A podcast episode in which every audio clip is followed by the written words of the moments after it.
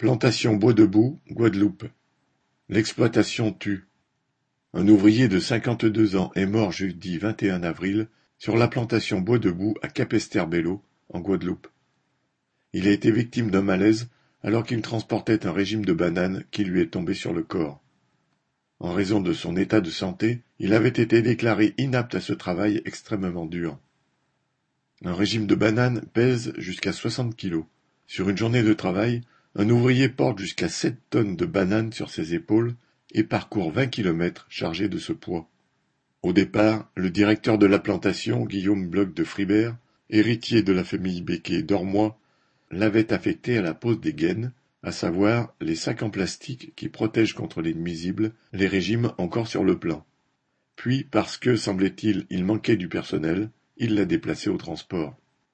Vu la pénibilité, un accord d'entreprise précise que ce travail ne doit pas être effectué au-delà de quarante-cinq ans.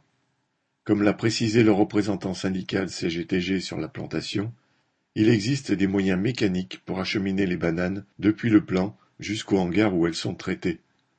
Mais pour éviter une dépense, les planteurs préfèrent exploiter la sueur et le sang humain, comme au temps de l'esclavage. Ce n'est pas le premier accident sur cette plantation. Le 26 juin 2009, un travailleur était mort suite à une chute de la plateforme d'un tracteur d'une hauteur de deux mètres trente. En octobre 2016, un autre salarié avait été écrasé par une machine.